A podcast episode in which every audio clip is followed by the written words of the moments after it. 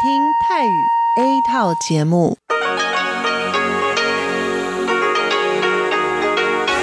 ที่นี่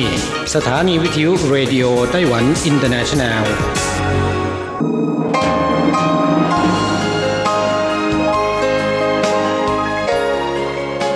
กลับมาฟังขณะนี้ท่านกำลังอยู่กับรายการภาคภาษาไทยเรดิโอไต้หวันอินเตอร์เนชันแนลหรือ RTI ออกกระจายเสียงจากกรุงไทเปไต้หวันสาธารณรัฐจีน เป็นประจำทุกวันนะครับ นอกจากรับฟังทางเครื่องรับวิทยุได้แล้ว ยังสามารถรับฟังรายการผ่านระบบออนไลน์ได้ที่ thai.rti.org.tw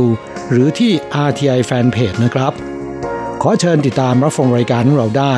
ตั้งแต่บัดนี้เป็นต้นไป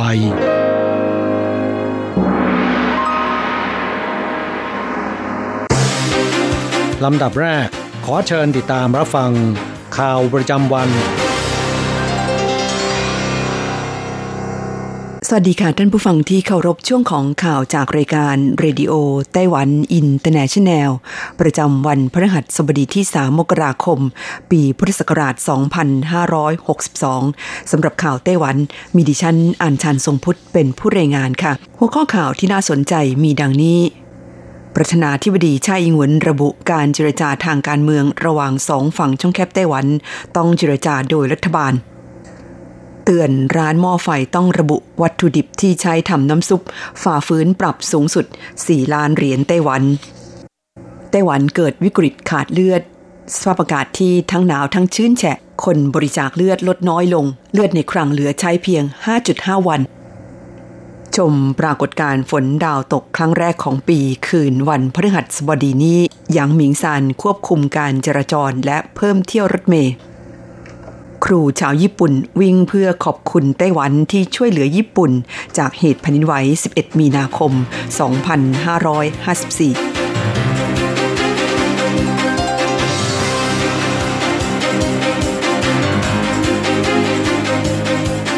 ต่อไปเป็นรายละเอียดของข่าวค่ะ อันดับแรกไปดูข่าวที่ผู้นำไต้หวันออกมาโต้ถ้อยแถลงของสีจิ้นผิน ผู้นำจีน เมื่อช่วงเย็นวันที่สองธันวาคม โดยประธานาธิบดีชาอิงหวนระบุว่าการเจรจาทางการเมืองระหว่างสองฝั่งช่องแคบไต้หวัน ต้องเจรจาโดยรัฐบาล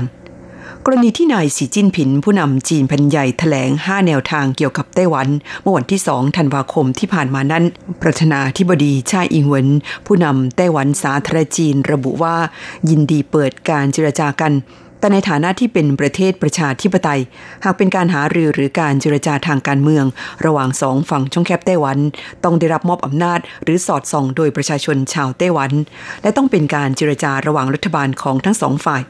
ภายใต้หลักการนี้ไม่มีบุคคลหรือกลุ่มองค์กรใดมีสิทธิ์เป็นตัวแทนชาวไต้หวัน เปิดการเจรจาทางการเมืองดังกล่าวได้ด้านสภาบริหารไต้หวันสาธารณจีนแถลงว่า ชาวไต้หวันสาธารณจีน ไม่สามารถยอมรับหลักการจีนเดียว และไม่ยอมรับหนึ่งประเทศสองระบบ รวมถึงฉันทามติ 1992 ที่ไม่ได้เป็นฉันทามติระหว่างไต้หวันกับจีน การเจรจาระหว่างไต้หวันกับจีน ต้องได้รับการยอมรับและสอดส่อง โดยประชาชนชาวไต้หวัน ชาวไต้หวันจะร่วมกันตัดสินอนาคตของไต้หวันเองขณะที่พักประชาธิปไตยก้าวหน้า ซึ่งเป็นพักรัฐบาลออกแถลงการเรียกร้องสีจิ้นผิน ต้องให้ความสำคัญกับความมีเอกราช และอธิปไตยของไต้หวัน ซึ่งปัจจุบันมีชื่อว่าสาธารณรัฐจีน และจีนต้องให้ความสำคัญกับความคงอยู่ของสาธารณรัฐจีนด้วย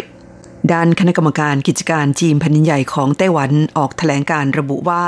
การเจรจาแบบประชาธิปไตย และการเจรจาทางการเมืองที่สีจิ้นผินเสนอ ไม่ได้ระบุถึงความคงอยู่ของสาธารณรัฐจีนเลย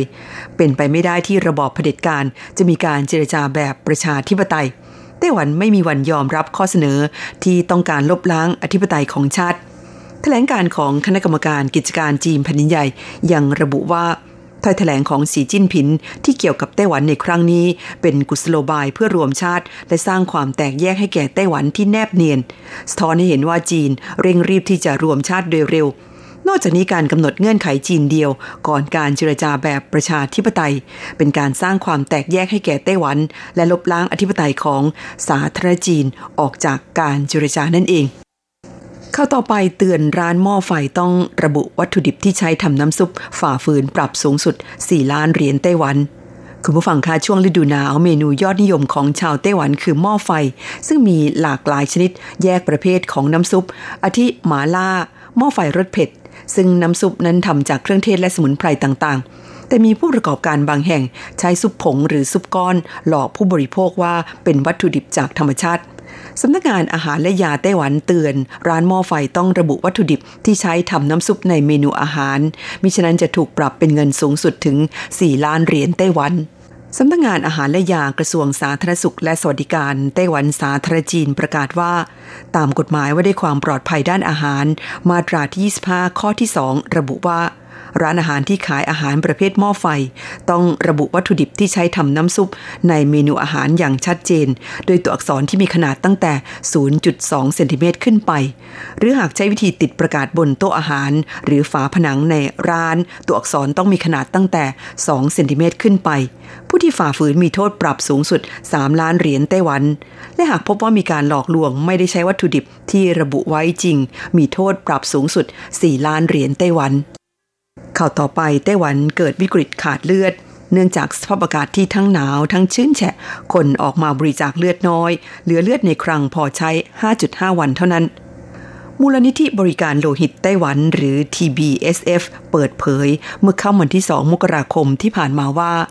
สภาพอากาศที่หนาวเย็นและชื้นแฉะในช่วงหลายวันที่ผ่านมาทำให้ผู้คนส่วนใหญ่ไม่อยากออกจากบ้าน คนบริจาคโลหิตจึงลดน้อยลงอย่างมาก ส่งผลให้ปริมาณเลือดสำรองในครั้งลดลงเหลือเพียง 5.5 วัน ต่ำกว่าปริมาณสำรองมาตรฐาน เข้าสู่ภาวะวิกฤต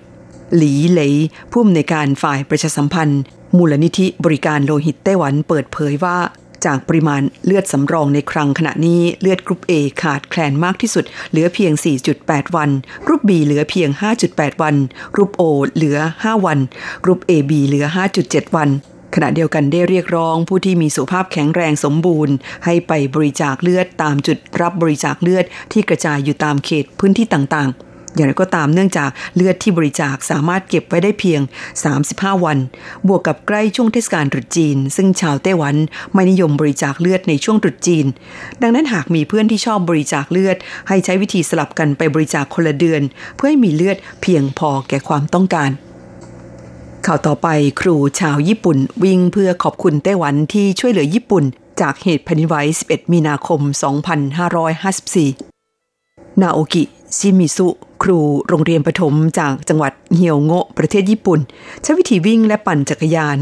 แสดงความขอบคุณชาวไต้หวันที่บริจาคเงินช่วยเหลือเหตุแผ่นดินไหวในญี่ปุ่น เมื่อวันที่ 11 มีนาคม 2554 เป็นจำนวนเงินสูงถึง 20,000 ล้านเยนทำให้เขารู้สึกประทับใจและซาบซึ้งเป็นอย่างมาก เขาเลือกที่จะเดินทางมาปั่นจักรยานรอบเกาะ และวิ่งที่เมืองฮวาเลียน ซึ่งเป็นเมืองที่ประสบเหตุแผ่นดินไหวครั้งรุนแรงเมื่อเดือนกุมภาพันธ์ปีที่แล้ว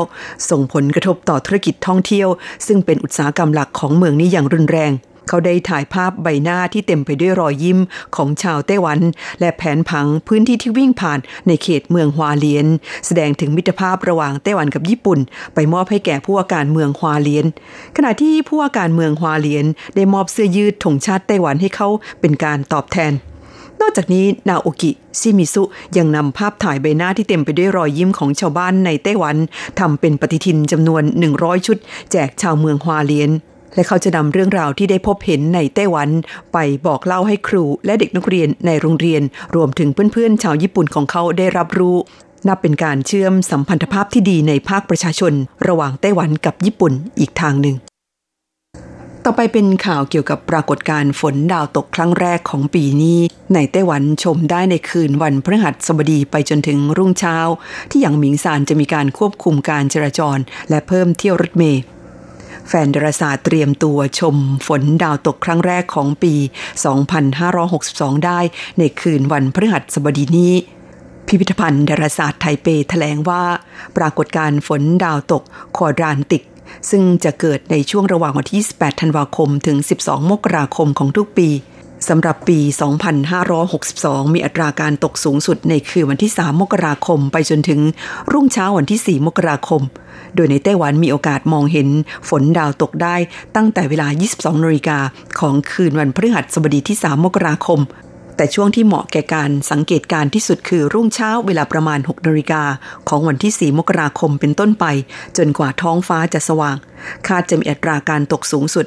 110 ดวงต่อชั่วโมง การชมปรากฏการณ์ฝนดาวตกควรเลือกสถานที่ท้องฟ้ามืดสนิท ไม่มีแสงไฟรบกวน สามารถดูได้ด้วยตาเปล่า ไม่จำเป็นต้องมองผ่านกล้องโทรทัศน์ โดยสถานที่ชมฝนดาวตกยอดนิยม ในเขตภาคเหนือของไต้หวันคือ ภูเขาหยางหมิงซาน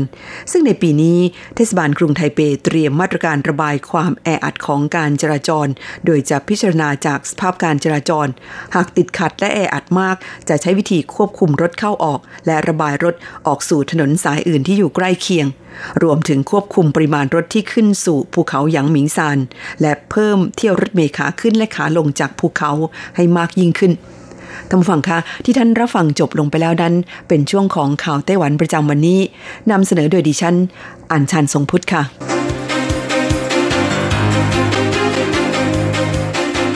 ต่อไปขอเชิญฟังข่าวต่างประเทศและข่าวจากเมืองไทยค่ะ สวัสดีค่ะ คุณผู้ฟังที่เคารพ ช่วงของข่าวต่างประเทศและข่าวในเมืองไทยรายงานโดยดิฉันการจยากริชยาคมค่ะ ข่าวต่างประเทศสำหรับวันนี้นั้นเริ่มจากข่าว รถไฟชนกันในเดนมาร์กดับ 6 ราย ร้ายแรงที่สุดในรอบ 30 ปี เหตุการณ์รถไฟชนกันบนสะพานในเดนมาร์กเมื่อวันพุธที่ 2 มกราคมที่ผ่านมา เวลา 8 นาฬิกาตามเวลาท้องถิ่นทำให้มีผู้เสียชีวิต 6 ราย นับเป็นอุบัติเหตุรถไฟครั้งร้ายแรงที่สุดที่เคยเกิดขึ้นในเดนมาร์กในรอบ 30 ปี รถไฟโดยสารแล่นมาจากเกาะฟูเนนทางตอนกลางของประเทศ มุ่งหน้าเข้ากรุงโคเปนเฮเกนรถไฟโดยสารและรถไฟสินค้าแล่นมาในทิศตรงกันข้ามบนสะพานที่เชื่อมเกาะต่างๆ โดยภาพถ่ายทางอากาศของสถานีโทรทัศน์ เห็นด้านหน้าของรถไฟโดยสารฉีกเปิดออกมาผ้าใบตู้สินค้าของรถไฟสินค้าฉีกขาด จนทำให้เห็นลังเบียร์ที่อยู่ในตู้ขบวน ผู้โดยสารรถไฟคนหนึ่งเล่าเหตุการณ์ว่า รถไฟกำลังแล่นมาบนสะพาน แล้วจู่ๆก็ชนเสียงดังสนั่นจนรถไฟหยุดด้านสมเด็จพระราชินีนาถมาร์เกรเธอที่สองของเดนมาร์ก แสดงความเสียพระทัยกับอุบัติเหตุที่เกิดขึ้น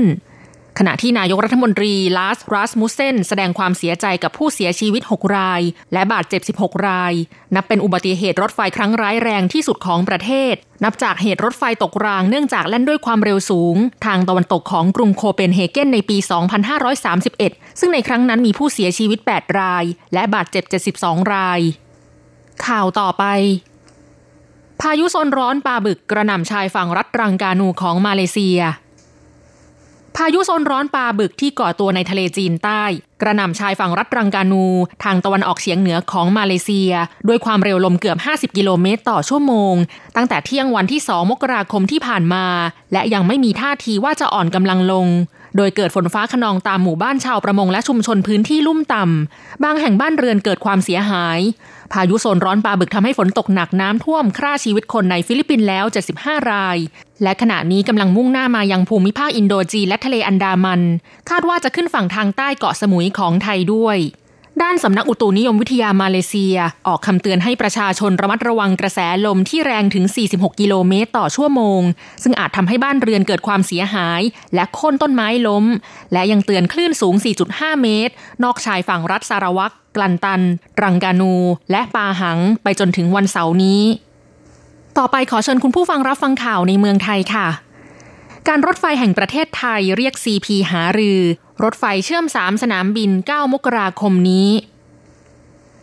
นายวรวุฒิมาลา รักษาการผู้ว่าการรถไฟแห่งประเทศไทย แถลงว่า โครงการก่อสร้างรถไฟความเร็วสูง เชื่อมสามสนามบิน ดอนเมือง สุวรรณภูมิ อู่ตะเภาได้ประชุมพิจารณาข้อเสนอซองที่ 4 หรือข้อเสนอพิเศษเพื่อเพิ่มประสิทธิภาพของกิจการร่วมค้า บริษัทเจริญโภคภัณฑ์โฮดิ้งจำกัด และพันธมิตรหรือกลุ่ม CP แล้ว ขณะนี้ทางการรถไฟแห่งประเทศไทย รอให้กลุ่ม CP เสนอรายละเอียดมาเพิ่มเติม โดยทาง CP ขอเสนอมาวันที่ 9 มกราคมนี้ หลังจากนั้นวันที่ 15 มกราคม ทางคณะกรรมการจะจัดประชุมอีกครั้ง เพื่อพิจารณารายละเอียดคัดเลือกอีกครั้ง ก่อนที่จะเรียก CP มาเจรจาต่อรอง ส่วนจะทันตามกรอบกำหนดเดิมที่จะต้องเซ็นสัญญาในวันที่ 31 มกราคม 2562 หรือไม่นั้น ยังไม่สามารถระบุได้เนื่องจากโครงการดังกล่าวเป็นโครงการขนาดใหญ่ และร่วมทุนกับเอกชน ต่อไปเป็นอัตราแลกเปลี่ยนประจำวันพฤหัสบดีที่ 3 มกราคม พุทธศักราช 2562 อ้างอิงจากธนาคารกรุงเทพสาขาไทเป โอนเงิน 10,000 บาทใช้เงินเหรียญไต้หวัน 9,840 เหรียญแลกซื้อเงินสด 10,000 บาทใช้เงินเหรียญไต้หวัน 1,120 เหรียญ1ดอลลาร์สหรัฐใช้เงินเหรียญไต้หวัน 31.15 เหรียญแลกซื้อค่ะ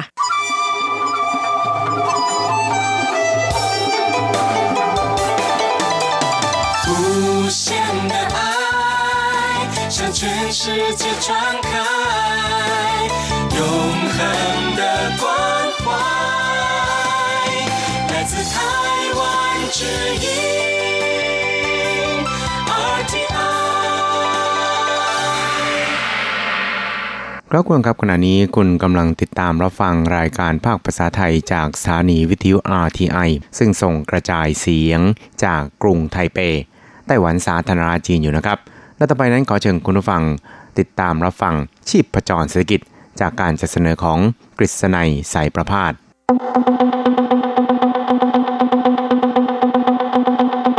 เศรษฐกิจก้าวไกลประชาสุขสันต์จับชีพประจรเศรษฐกิจสู่บันไดแห่งความผาสุก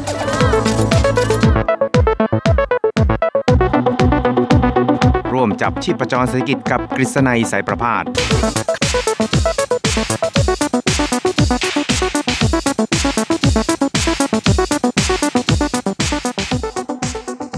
สดีครับคุณผู้ฟังที่รักและเคารพทุกท่านครับ ผมกฤษณัยสารพาดก็กลับมาพบกับคุณผู้ฟังอีกครั้งหนึ่งครับ ในช่วงเวลาของชีพประจรเศรษฐกิจครับ ก็จะพบกับคุณผู้ฟังเป็นประจำทุกสัปดาห์นะครับ ในค่ำวันพฤหัสแล้วก็เช้าวันศุกร์3ครั้งด้วยกันครับครับวันนี้ก็ถือว่าเป็นรายการแรกของปีพุทธศักราช 2562 นะครับก็ ขอกล่าวคำว่า สวัสดีปีใหม่กับแฟนรายการของเราทุกทุกท่านเลยทีเดียวครับ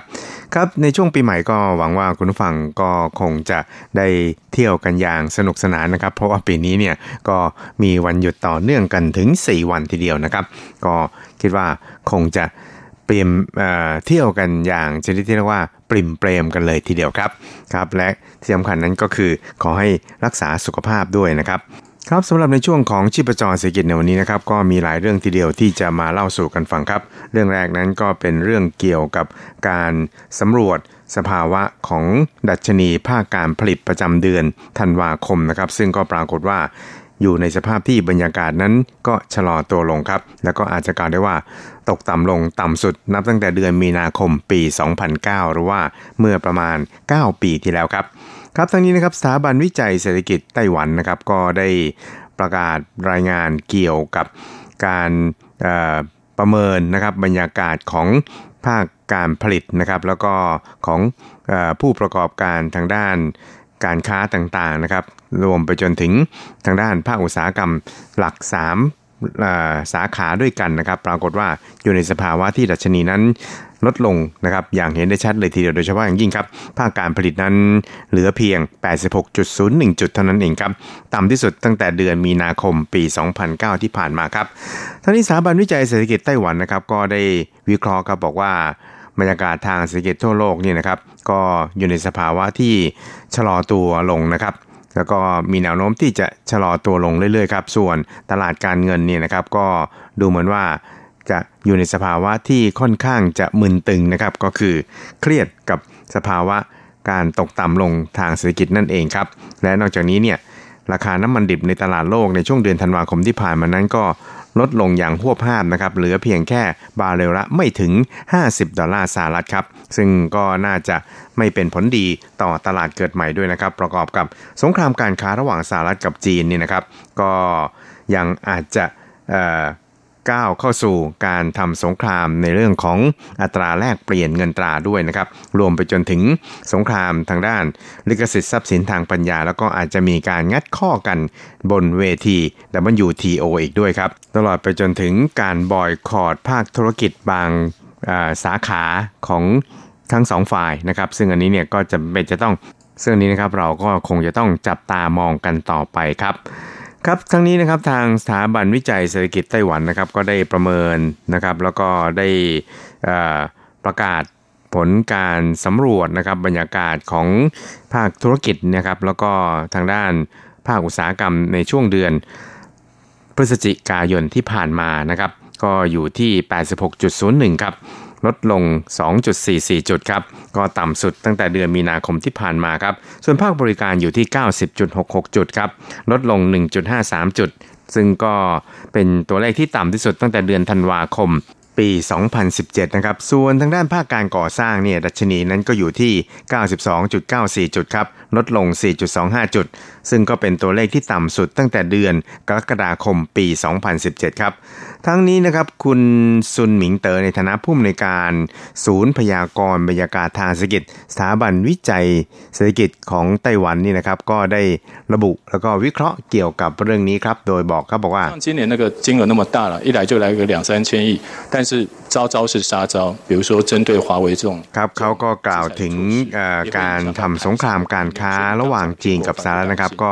คิดว่าปีหน้าเนี่ยนะครับหรือว่าปีนี้เนี่ยนะครับสภาวะของการทำสง ครามการค้าระหว่างกันนั้นก็คงจะไม่ได้รุนแรงนะครับเหมือนกับปีที่ผ่านมา เพราะว่าปีที่ผ่านมาเนี่ยทุกครั้งที่ประกาศออกมานั้นมูลค่าเนี่ยก็2-3แสนล้าน US เลยทีเดียวครับ แต่ว่าก็คิดว่าเมื่อมีการ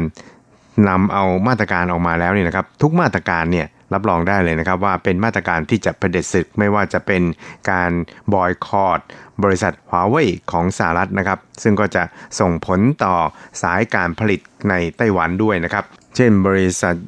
เหรียญเตี้ยนนะครับก็เป็นผู้ผลิต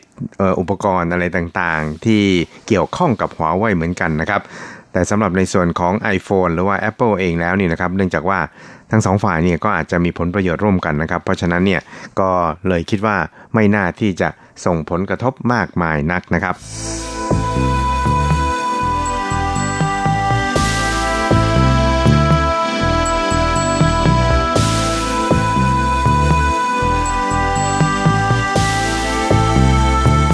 ครับอีกนึงครับเราไปดูเกี่ยวกับการคุ้มครองบรรดานักศึกษานะครับแล้วก็บรรดานักเรียนที่ต้องออกมาทำงานหารายได้พิเศษนะครับ ซึ่งก็จะเป็นพวกแรงงานชั่วคราวนะครับ ซึ่งจากการสำรวจขององค์กรคุ้มครองสิทธิผู้ใช้แรงงานนะครับของมหาวิทยาลัยเจิ้งจื้อต้าเฉียในไต้หวันนะครับ ก็ได้พบนะครับว่า ร้านค้าต่างๆ ที่อยู่โดยรอบของมหาลัยต่างๆนี่นะครับ มักที่จะทำผิดกฎหมายแรงงานนะครับ นั่นก็คืออาจจะไม่ได้มีการทำประกันภัยแรงงานนะครับ หรือว่าทำประกันภัยสุขภาพให้กับบรรดานักศึกษาที่ไปทำงานเพื่อที่จะหารายได้พิเศษนะครับ ซึ่งก็ปรากฏว่าร้านค้าเหล่านี้นะครับมีอยู่สูงถึงรายละ75 ทีเดียวนะครับ ที่ไม่ปฏิบัติตามกฎหมายแรงงานครับ โดยเฉพาะอย่างยิ่งในส่วนที่เกี่ยวข้องกับ การชำระเข้ากองทุนบำเหน็จบำนาญให้กับผู้ใช้แรงงานของบรรดาร้านค้าต่างๆ เหล่านี้ครับ ทั้งนี้เนี่ยนะครับสมาคมส่งเสริมผลประโยชน์ของผู้ใช้แรงงานที่เป็นนักศึกษาของมาลัยเจิ้งจื้อต้าเสวยนี่นะครับ ก็ได้สำรวจบรรดาร้านค้าต่างๆ ที่อยู่บริเวณโดยรอบของมหาลัยนะครับ พบว่าสูงถึง 75%ครับที่ ไม่ปฏิบัติตามกฎหมายแรงงานครับครับ แล้วก็ทางสมาคมนะครับก็ได้ร่วมกับชมรมเทววิทยาของมหาลัยไทเปนะครับ แล้วก็ชมรมของนักศึกษาที่มหาลัยจงหยวนด้วยเนี่ยครับสำรวจสภาวะของการคุ้มครองแรงงานของบรรดาร้านค้าที่อยู่โดยรอบมหาลัยนะครับ ก็ปรากฏว่า ได้รับแบบสอบถามกลับคืนมานี่นะครับ274 ชุดนะครับก็ปรากฏว่ามีอยู่ถึง 207 ร้านนะครับที่อาจจะมีพฤติกรรมละเมิดกฎหมายแรงงาน ซึ่งก็เป็นอัตราส่วนที่สูงมากทีเดียวนะครับ ถึงร้อยละ 74 เลยทีเดียวครับครับแล้วก็จากการสำรวจนี้นะครับก็พบครับว่าร้านค้า 44%นี่นะครับไม่ได้มีการจ่ายเงิน เข้ากองทุนบำเหน็จบำนาญให้กับนักศึกษาที่ไปทำงานหารายได้พิเศษเหล่านี้นะครับ แล้วก็มีร้อยละ 33 เนี่ยก็ยังคงให้นักศึกษาเนี่ยทำงานในช่วงวันหยุดด้วยนะครับ โดยที่ไม่ได้จ่ายค่าแรงให้เป็น 2 เท่านะครับ ขณะเดียวกันเนี่ยก็มีถึงร้อยละ 30 นะครับ ที่ไม่ได้ให้ค่า OT กับบรรดานักศึกษาเหล่านี้ครับ ตลอดไปจนถึงไม่ได้มีการทำประกันภัยแรงงาน แล้วก็ทำประกันสุขภาพให้กับนักศึกษาเหล่านี้ด้วยเช่นเดียวกันครับ โดยเลขาของสมาคมคุ้มครองผลประโยชน์ของผู้ทำงานที่เป็นนักศึกษาของมาลัย เจิงจือนะครับก็ได้เล่าให้ฟังเกี่ยวกับเรื่องนี้ครับ โดยบอกเขาบอกว่า边商家就是没有劳检的话，很容易就又回到原本一开始的状况。那学校周边的店家也会流动ครับ เธอก็บอกก็บอกว่าเนื่องจากไม่มีการเข้าไปตรวจดูแล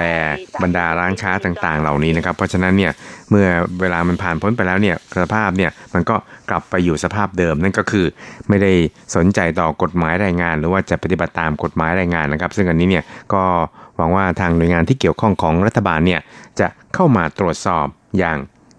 เต็มที่แล้วก็ละเอียดด้วยครับ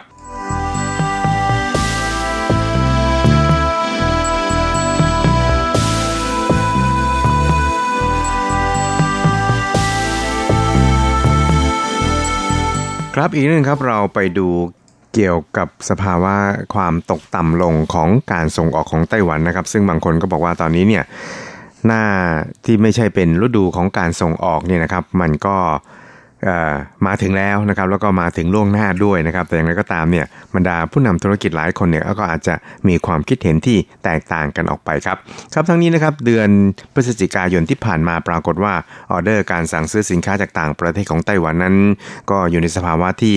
ลดลงนะครับเมื่อเทียบกับช่วงเดียวกันของปีที่แล้วนะครับ ส่วนในช่วงเดือนธันวาคมเนี่ยก็คิดว่าตัวเลขที่ลดลงนี่นะครับจะขยายตัวมากยิ่งขึ้น ซึ่งหลายฝ่ายเนี่ยต่างก็วิตกกังวลครับว่า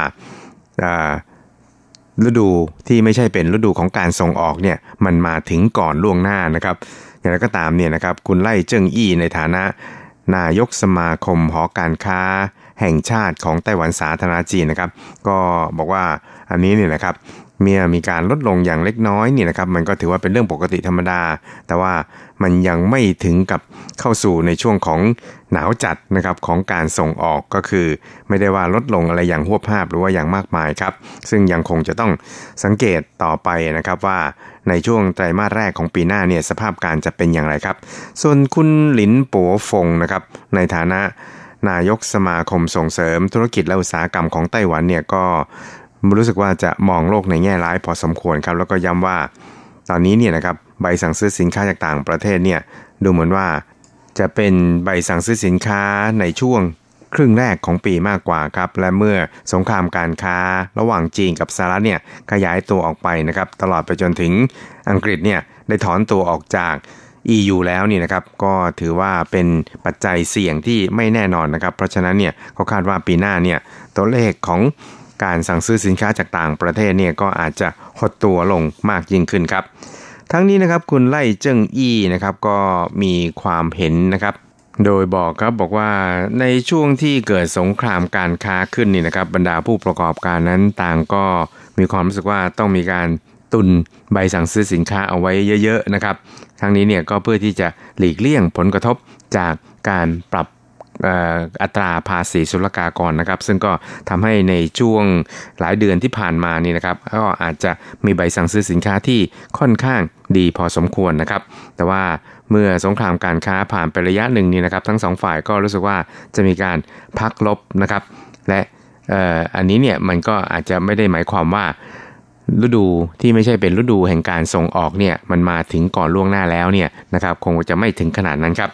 ส่วนทางด้านนายหลินปัวฟงนะครับก็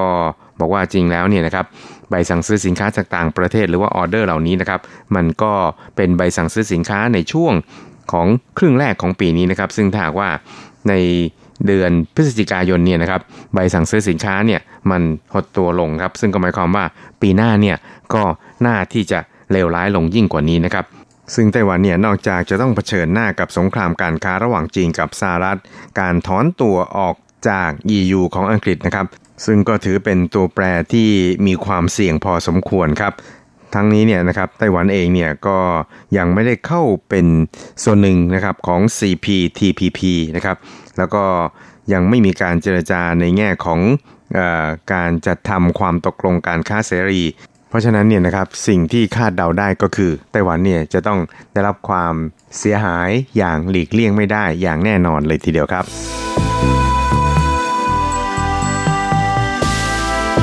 ครับคุณครับเวลาของชีพจรสิเกตในวันนี้ก็หมดลงแต่เพียงเท่านี้ครับ เราจะกลับมาพบกันใหม่ในสัปดาห์หน้า สวัสดีครับ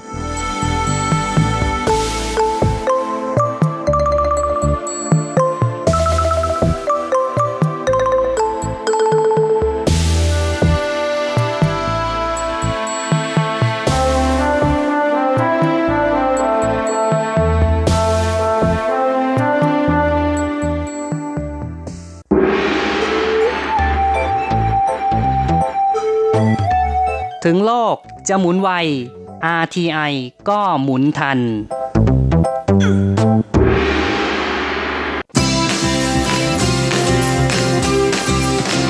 ข่าวเด็ดกีฬามัน รู้ลึกฉับไว ไม่ว่าที่ไหนในโลกกว้างกับทีระยางและเจาะลึกกีฬาโลก สวัสดีครับคุณฟังทุกท่านผมธีระยางพร้อมด้วยเจาะลึกกีฬาโลกประจำสัปดาห์นี้ก็กลับมาพบกับคุณฟังอีกแล้ว เช่นเคยเป็นประจำพร้อมข่าวกีฬาเด็ด ๆ มันๆ จากทั่วโลก และสำหรับช่วงแรกของรายการวันนี้เราก็มาติดตามข่าวคราวในแวดวงกีฬาเทนนิสกันนะกับการแข่งขันเทนนิส แต่มันอยู่ TA ทัวร์รายการ Brisbane Open นะฮะซึ่งถือเป็นทัวร์นาเมนต์เปิดหัวของปี 2019 ซึ่งก็มีสองสาวไต้หวันก็คือสองสาวตระกูลจัน อย่างจันยงรานและจันเฮ่าฉิง ไปร่วมลงแข่งด้วย โดยปีนี้ก็เป็นปีที่จันยงรานนั้น เธออยากที่จะกลับมายืนอยู่บนเส้นทางของเธออีกครั้งหนึ่งนะฮะหลังจากที่ในฤดูกาลแข่งขันปี 2007 นั้นเธอจับคู่กับมาร์ตินาฮิงกิส แล้วก็ทำผลงานได้ดีมาก ๆ เลยนะฮะสามารถคว้าแชมป์ได้ถึง 9 รายการ ก่อนจะขึ้นไปยืนอยู่บนบัลลังก์อันดับหนึ่งของโลกร่วมกันนะในประเภทหญิงคู่ แต่หลังจากฮิงกิสแขวนแร็กเก็ตไปนะฮะหลังจบ ฤดูกาลแข่งขันปี 2017นะทำให้ในปี 2008 นั้นจันยงรานต้องหาพาร์ทเนอร์ใหม่นะและในปี 2008 ตลอดทั้งปี เธอก็เปลี่ยนพาร์ทเนอร์ตั้งหลายคนมาก ๆ เลย แต่ก็ไม่สามารถที่จะไล่ล่าความสำเร็จเหมือนในปี 2017 ได้นะฮะก็ตลอดทั้งปีได้เพียงแค่แชมป์เดียวเท่านั้น ส่วนเอเชียนเกมก็ได้เพียงแค่หญิงคู่นะฮะหลังจากที่จับคู่กับน้องสาว ก่อนที่เธอจะมีอาการบาดเจ็บนะฮะในเรื่องของอเส้นประสาทกำเริบนะฮะมีอาการไม่ปกติก็เลยต้องปิดฤดูกาลแข่งขันไปก่อน หลังจากที่ต้องถอนตัวจาก US Open มาในปีนี้อันดับโลกของจันยงหลานนั้นก็ร่วงลงมาพรวดพลาดทีเดียวนะจากอันดับหนึ่งก็เลยหล่นมาอยู่อันดับ 21 นะฮะเพราะว่าแหมแชมป์หายไปหลายรายการเลยทีเดียวละในครั้งนี้เธอก็ลงจับคู่กับน้องสาวนะฮะที่อยู่อันดับ 24นะฮะลงสนามในฐานะคู่มอันดับ 4 ของรายการซึ่งผลแข่งขันนั้นก็ปรากฏว่าสองสาวพี่น้องนั้นก็สามารถเปิดตัวได้อย่างโอเคเลยทีเดียวนะเพราะว่าใช้เวลาเพียง 50 นาทีเท่านั้นก็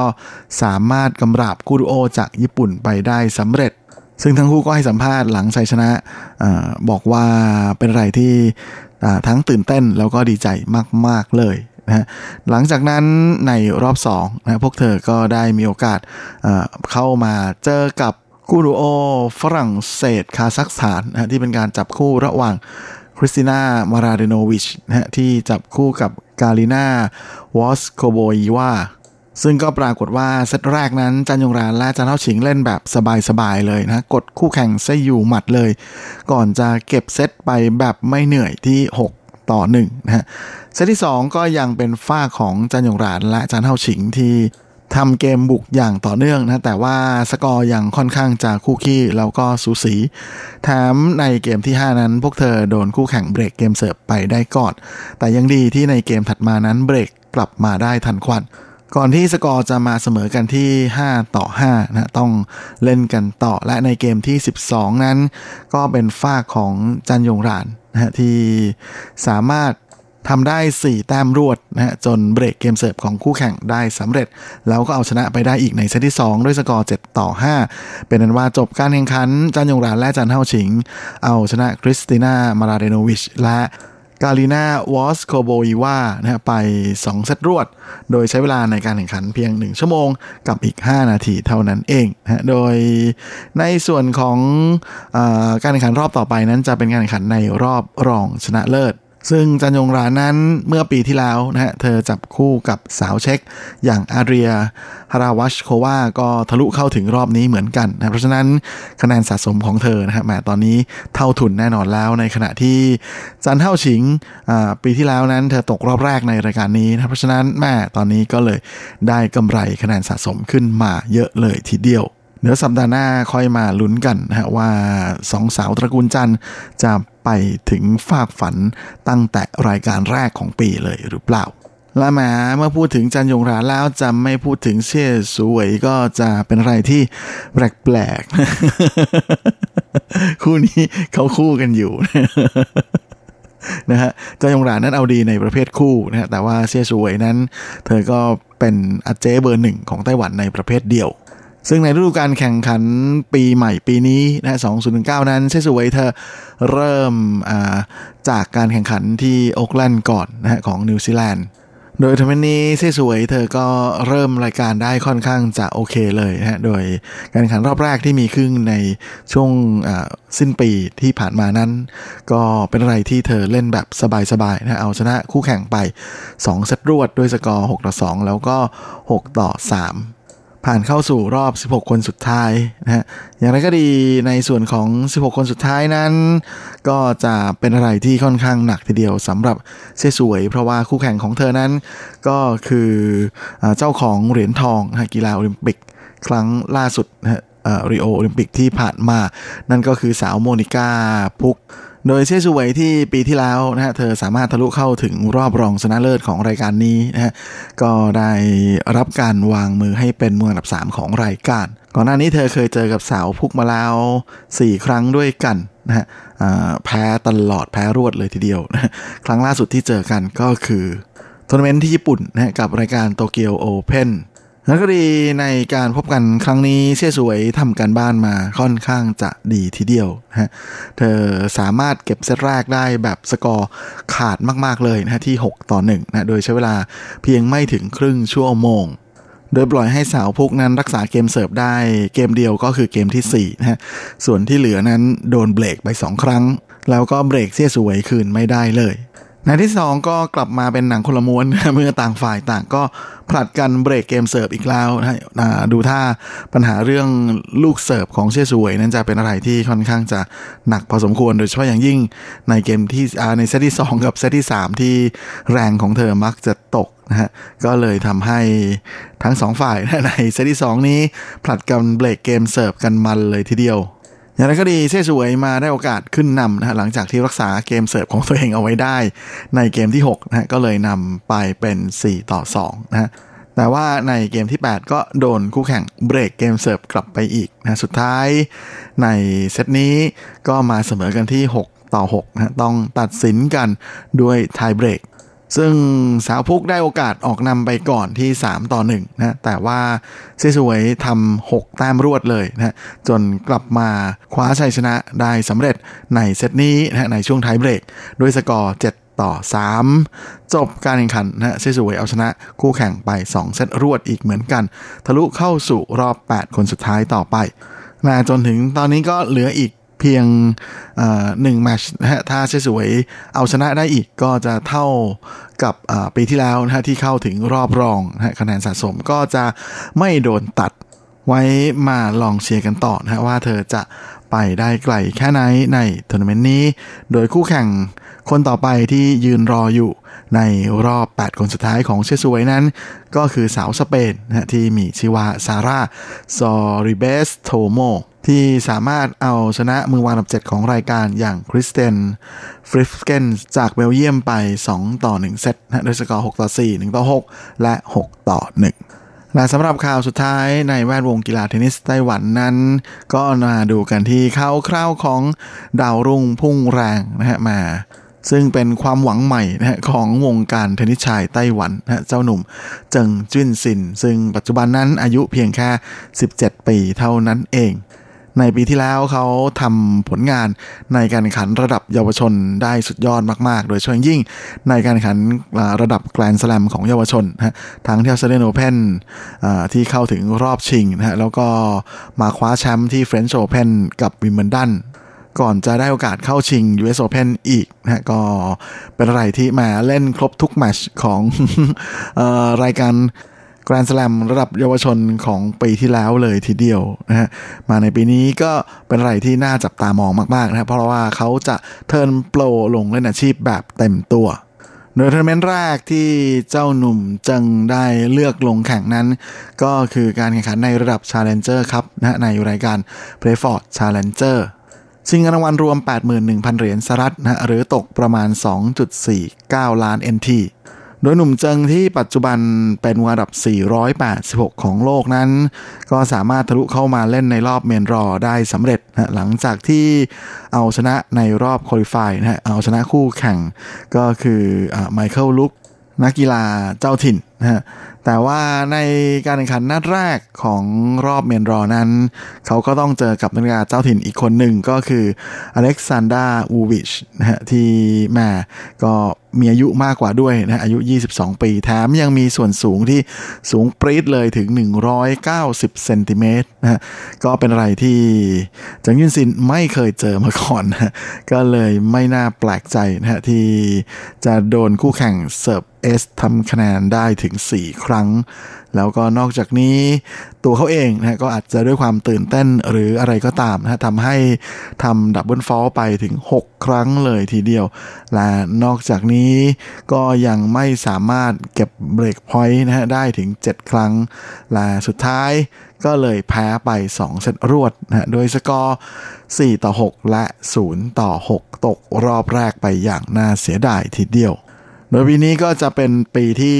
จังชุนซินนั้นจะเจอของจริงแล้วนะฮะถ้าเขาลงเล่นในระดับอาชีพแบบเต็มตัวจริงๆนะฮะซึ่งก็จะเป็นอะไรที่เขาจะไม่เคยเจอมาก่อนทั้งนั้นนะฮะไม่ว่าจะเป็นการแข่งขันในระดับ Challenger ครับหรือว่าจะขึ้นมาถึง ATP ทัวร์เลยก็ตามนะฮะแต่ว่าในส่วนของ ATP อาจจะยากหน่อย แต่ก็ไม่เป็นไรครับ ยังไงเราก็เอาใจช่วยเต็มที่อยู่แล้วนะฮะเดี๋ยวมาดูกันนะฮะว่าลุ้นกันว่าดาวรุ่งดวงใหม่นะของวงการเทนนิสไต้หวันนั้น จะทำผลงานได้ดีแค่ไหนนะในปีใหม่ 2019 ปีนี้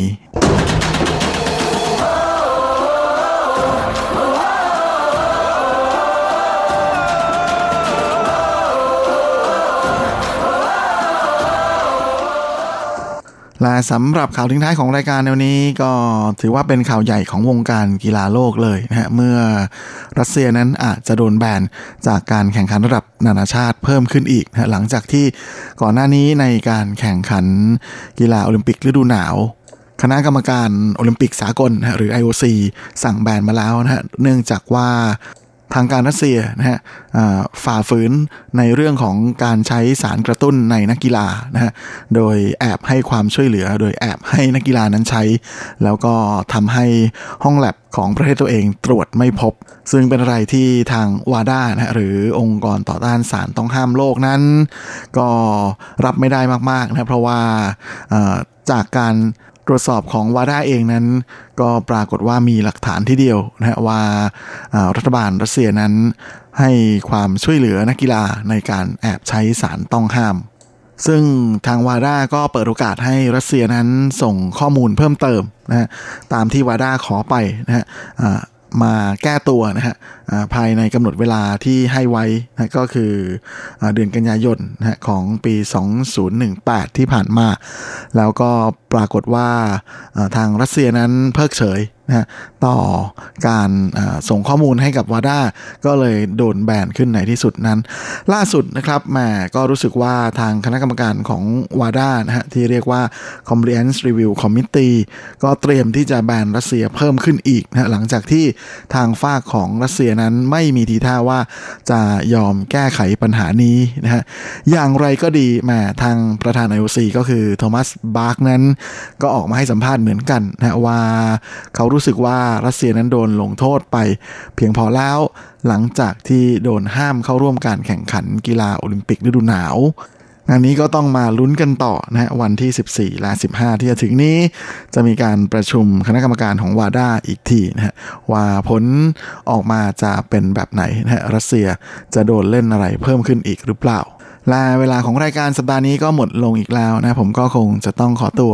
ขอลาไปก่อนด้วยเวลาเพียงเท่านี้ เอาไว้เราค่อยกลับมาพบกันอีกครั้งอาทิตย์หน้าเช่นเคย ในวันและเวลาเดียวกันนี้ ส่วนสำหรับวันนี้ ก็ขอให้คุณฟังทุกท่านโชคดีมีความสุข สุขภาพแข็งแรงกันทุกหน้าทุกคนเฮ้งๆและสวัสดีครับ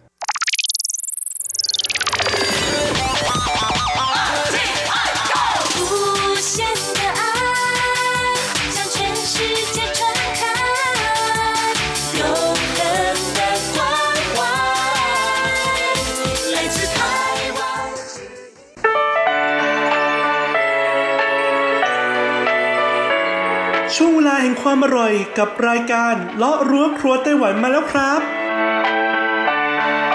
เราจะพาคุณเข้าครัวเปิดตำรา หาสูตรเด็ดเคล็ดลับความอร่อย แวะชิม แชะ แชร์อาหารหลากรสหลายสไตล์ในไต้หวัน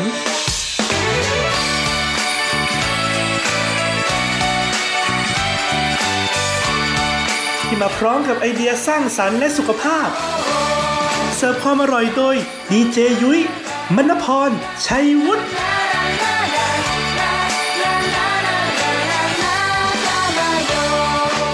สวัสดีปีใหม่คุณผู้ฟัง RTI ที่น่ารักทุกท่านค่ะ ขอต้อนรับเข้าสู่รายการเลาะรั้วครัวไต้หวันในคริดศักราชใหม่แล้วนะคะ ปีพุทธศักราช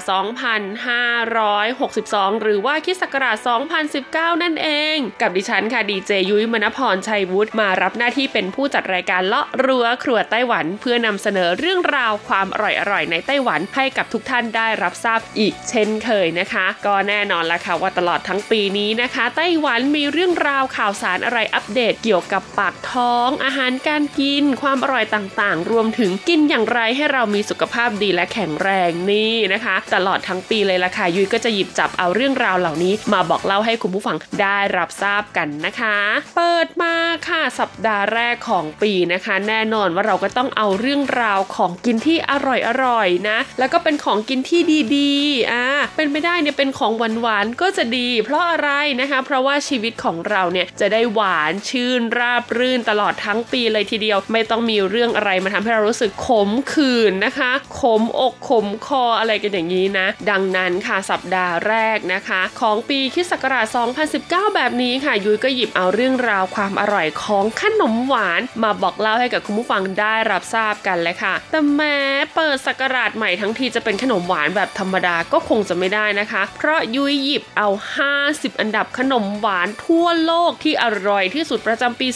2018 หรือว่าปีที่แล้วอ่าเพิ่งผ่านมาสดๆร้อนๆนะคะ มาบอกเล่าให้กับคุณผู้ฟังได้รับทราบกันแล้วค่ะ บอกเลยนะคะว่ามีขนมหวานสัญชาติไต้หวันและสัญชาติไทยของเราเนี่ย ติดโผ 50 อันดับด้วยแหละคุณผู้ฟังตบมือ ฟังแล้วก็บอกเลยนะคะว่าน่าภาคภูมิใจจริง ๆ เลยนะ ขนมหวานเอเชียของเรานี่ไม่เป็นรองใครในโลกจริง ๆ นะคะ โดยเฉพาะขนมหวานของไทยนะคะ ส่วนตัวยุ้ยเองเนี่ยจะชอบขนมหวานของไทยมากกว่าไต้หวัน เพราะว่าขนมหวานมันต้องมีรสชาติหวานไงแต่บางทีคนไต้หวันด้วยความที่เขาไม่ได้เคยชินกับอ่าเขาเรียกว่าวัฒนธรรมการรับประทานของหวานมากๆอะไรอย่างเงี้ย บางทีขนมหวานบางอย่างที่เขาพยายามจะทำขึ้นมารสชาติมันก็อาจจะไม่ได้หวานอย่างที่เรามีความคาดหวังไว้นะคะ ก็เป็นขนมหวานในรสชาติไต้หวันว่าอย่างนั้นเถอะ แต่ยุ้ยเชื่อค่ะว่าขนมหวานของไต้หวันที่ติดอันดับ 50 อันดับของโลกเนี้นะจะต้องเป็นขนมหวานที่ใครหลาย ๆ คนที่ฟังรายการอยู่ตอนนี้ต้องเคยรับประทานกันอย่างแน่นอนเลยทีเดียว หากอยากรู้แล้วนะคะว่าขนมหวานทั้ง 50 อันดับของโลกที่ติดอันดับขนมหวานอร่อยที่สุดในปี 2018 มีอะไรบ้าง เราไปเปิดตำราความอร่อยกันเลยค่ะ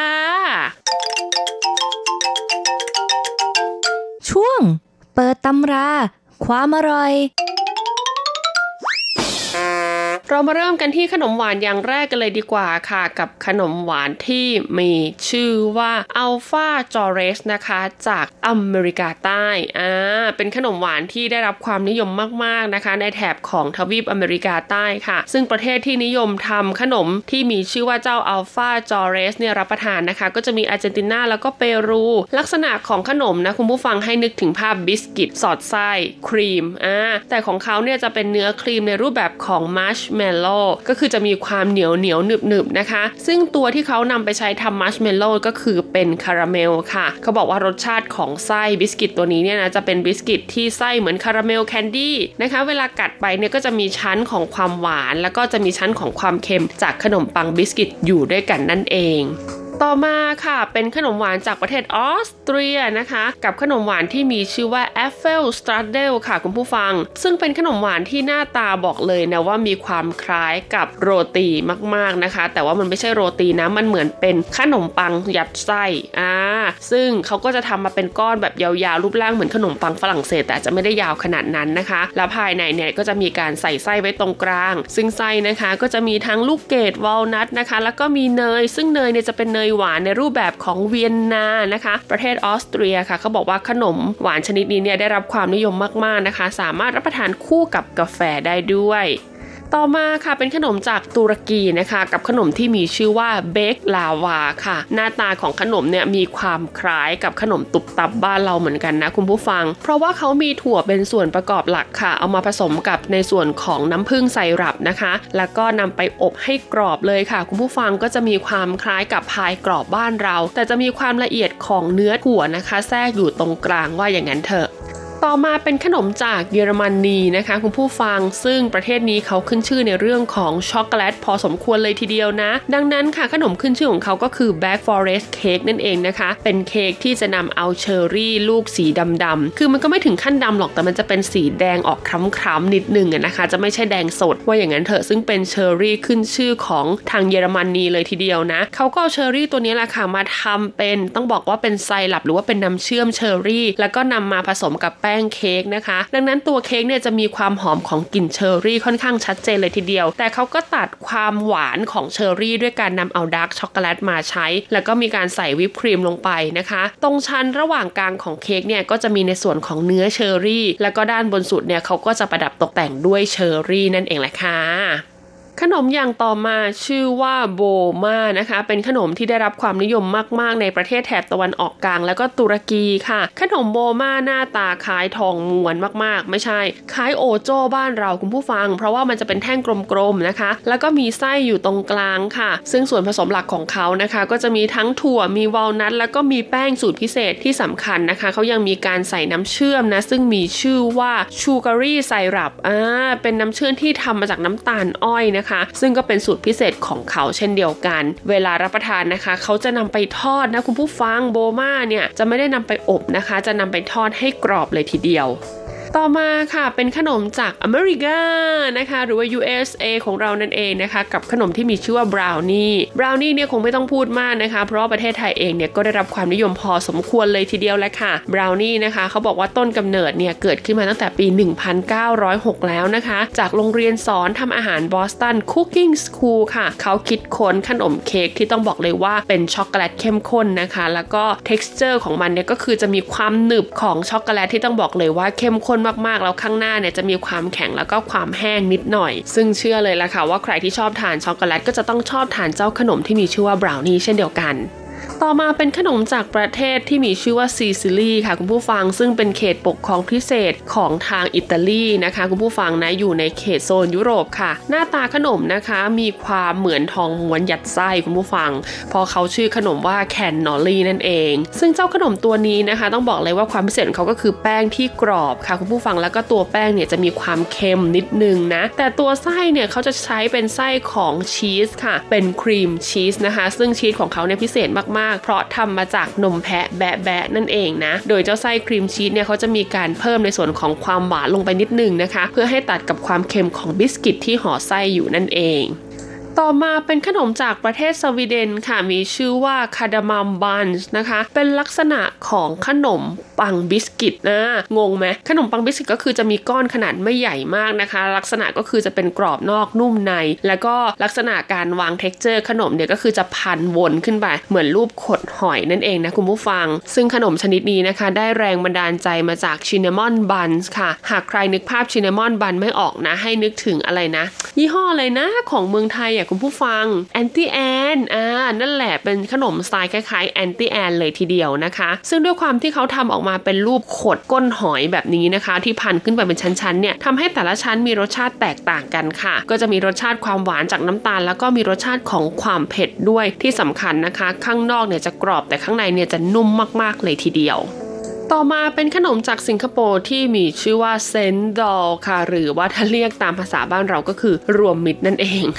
หน้าตาเหมือนรวมมิตรบ้านเรามากๆนะคะ ส่วนประกอบก็จะมีสลิม มีลอดช่องนะคะ มีถั่วแดง มีข้าวโพด แล้วก็มีการใส่น้ำแข็งไส แล้วก็มีการใส่กะทิลงไปด้วย มันจะแตกต่างจากรวมมิตรตรงไหนนะคะ ก็ไม่แน่อาจจะมีรายละเอียด หรือว่ารสชาติการปรุงน้ำกะทิที่แตกต่างกันออกไปนะคะ ซึ่งต้องบอกเลยว่าเจ้า cendol เนี่ยเป็นขนมหวานที่ขึ้นชื่อของสิงคโปร์มากๆ เพราะว่าสิงคโปปร์เนี่ยถือว่าเป็นประเทศเมืองร้อนถูกไหมดังนั้นขนมหวานของเขาก็จะไม่ค่อยแตกต่างจากของไทยมากนะคะ อย่างเจ้า cendol เนี่ยก็มีความคล้ายกับรวมมิตรเนี่ยแหละค่ะแต่ก็ไม่แน่ใจเหมือนกันว่าประเทศไหนลอกประเทศไหนมานะคุณผู้ฟัง แต่สิงคโปร์เขาคงทำได้อร่อยจริง ๆ และเขาอาจจะเป็น original จริงๆนะคะเขาเลยถูกรับเลือกเนาะซึ่งเจ้า cendol ตัวนี้นะคะ อย่างที่บอกค่ะว่าคล้ายๆ กับรวมมิตรเลย ดังนั้นเนี่ยส่วนประกอบหลักก็คือน้ำแข็งและก็กะทินั่นเอง ต่อมาค่ะ เป็นขนมที่มีชื่อว่าช็อกโกแลตชิพคุกกี้นะใครจะรู้แล้วค่ะว่าเจ้าช็อกโกแลตชิพคุกกี้ที่เรารับประทานกันอยู่ปัจจุบันนี้เนี่ยเขามีต้นกำเนิดมาจากอเมริกาคุณผู้ฟัง ซึ่งแน่นอนค่ะว่าจะต้องเป็นคุกกี้นะคะที่ออกสีแบบว่าเปลือกไม้สีไม้โอ๊กอะไรอย่างเงี้ยนะนิดนึง แล้วก็มีการฝังนะคะช็อกโกแลตเนี่ยเป็นเม็ดๆลงไปในคุกกี้ค่ะเขาก็เลยเรียกว่าคุกกี้ช็อกโกแลตชิพนั่นเองนะซึ่งเวลาเรากัดเข้าไปแล้วอะ่ะหืมนะความความหวานของเขาเรียกว่าอะไรล่ะคุกกี้เจอกับความขมนิดๆของช็อกโกแลตนะอร่อยมากๆเลยทีเดียว ซึ่งเจ้าคุกกี้ตัวนี้ส่วนใหญ่แล้วนะคะ เขาจะเลือกใช้ในส่วนของ brown sugar หรือว่าน้ำตาลทรายแดงมาเป็นส่วนผสมในการทำคุกกี้ค่ะ ต่อมาเป็นขนมหวานจากฝรั่งเศสค่ะ ชื่อว่าช็อกโกแลตมูสหากใครเคยไปทาน Sizzler ก็คงจะเคยเห็นขนมหวานชนิดนี้เรียบร้อยแล้วนะคะ ก็คือเจ้าช็อกโกแลตมูสนั่นเองค่ะ เป็นช็อกโกแลตมูสครีมนะคะ ก็คือเอาช็อกโกแลตไปผสมกับนมนะคะ แล้วก็ทำออกมาในรูปแบบของมูสจะมีความนิ่ม แต่ว่าความนิ่มของเขาเนี่ยไม่ได้หมายความว่าเป็นนิ่มแบบหลวมๆนะก็คือยังมีความนิ่มที่แน่นอยู่ ซึ่งความแน่นของเขาเนี่ยจะแน่นกว่าวิปปิ้งครีมนะคะ ดังนั้นเนี่ยเวลาเราทานเจ้าตัวช็อกโกแลตมูสเข้าไปแล้วเนี่ยจะได้อารมณ์เหมือนทานไอศครีมบวกกับวิปปิ้งครีมอยู่ในตัวเดียวกันนั่นเอง ต่อมาค่ะเป็นขนมหวานจาก Southern United States นะคะ จากอเมริกาใต้อีกแล้วนะ กับขนมที่มีชื่อว่า coconut cake หรือว่าเค้กมะพร้าวนั่นเองค่ะคุณผู้ฟัง ซึ่งเค้กของเขาเนี่ยจะแตกต่างจากบ้านเรานะคะ เพราะว่าเนื้อเค้กเนี่ยจะไม่แน่นมากนะ ลักษณะคล้ายๆชิฟฟ่อนนะอ่าหากใครเคยทานเค้กชิฟฟ่อนนะคะของบ้านเราก็จะประมาณนั้นแหละจะหลวมๆหน่อยนะคะมีความนิ่ม ตรงกลางค่ะจะยัดเนื้อมะพร้าวนะคะ เป็นเนื้อครีม ผสมกับมะพร้าวแล้วก็ด้านนอกเนี่ยจะโรยด้วยมะพร้าวขูดนะคะ ทั้งหมดเลยทีเดียวนะ ขณะที่ตัวเค้กนะคะ จะมีการนำเอาวานิลามาเป็นส่วนประกอบ ดังนั้นเนี่ยเวลาเรารับประทานนะคะ ก็จะได้กลิ่นหอมของทั้งวานิลาแล้วก็มะพร้าวผสมกันอยู่นั่นเอง ต่อมาเป็นขนมหวานจากประเทศโมร็อกโกค่ะ คุณผู้ฟังดิฉันเคยรับประทานด้วยเพราะอะไร เพราะว่ามีเพื่อนนะคะ ภาษาต่างชาติของเราเนี่ยแหละนะเขามีคุณผู้ฟังเป็นชาวโมร็อกโก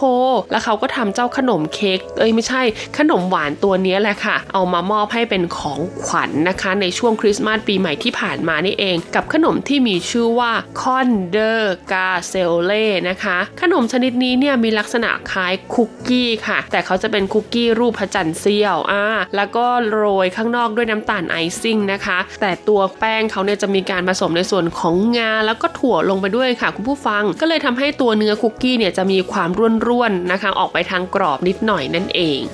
ต่อมาค่ะเป็นขนมจากประเทศฝรั่งเศสที่มีชื่อว่า crème brûlée นะคะ ซึ่งเจ้าขนมตัวนี้ก็ได้รับความนิยม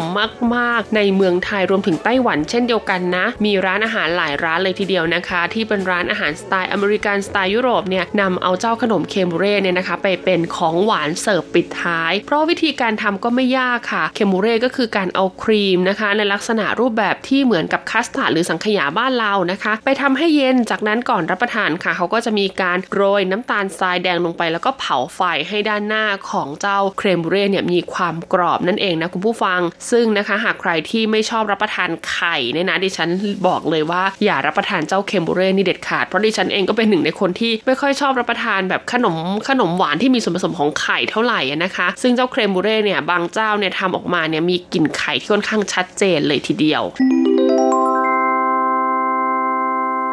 น่าเสียดายจริง ๆ เลยค่ะ คุณผู้ฟังตอนนี้หมดเวลาแล้วแหละค่ะ เพิ่งพูดไปได้แค่ 14 อันดับเท่านั้นเอง ยังเหลืออีกถึง 36 อันดับเลยทีเดียวนะคะ เอาเป็นว่า 36 อันดับ 36 อย่างที่เหลือจะมีอะไรบ้างเรามาต่อกันในสัปดาห์หน้านะคะสำหรับวันนี้ลาไปก่อนสวัสดีค่ะขอให้เธอได้รักกับเขาไปนานๆให้เขานั้นเป็นทุกอย่างอย่างที่เธอต้องการ ไม่ต้องห่วงฉันยังโอเค ขอให้เธอโชคดีกับคนที่เธอรัก กับคนที่เธอเพิ่งเจอเมื่อไม่นานนักปล่านะฉันไม่ได้บอกว่าใจเธอง่ายไป เธออาจจะคุยกันมานานแล้วแต่ฉันไม่รู้ก็ได้ไงฉันจะไม่โทษใครกับสิ่งที่ฉันกำลังเจอ แต่ฉันเป็นห่วงกว่าบาปกรรมตามทันเธอ ขอให้เขาเป็นมนต์ขลังคอยแก้เคล็ดยามถ้าผิดหวังยังมีฉันอย่าเอาน้ำตาให้แม่เช็ดให้แม่เช็ดที่เธอรักขอให้เธอ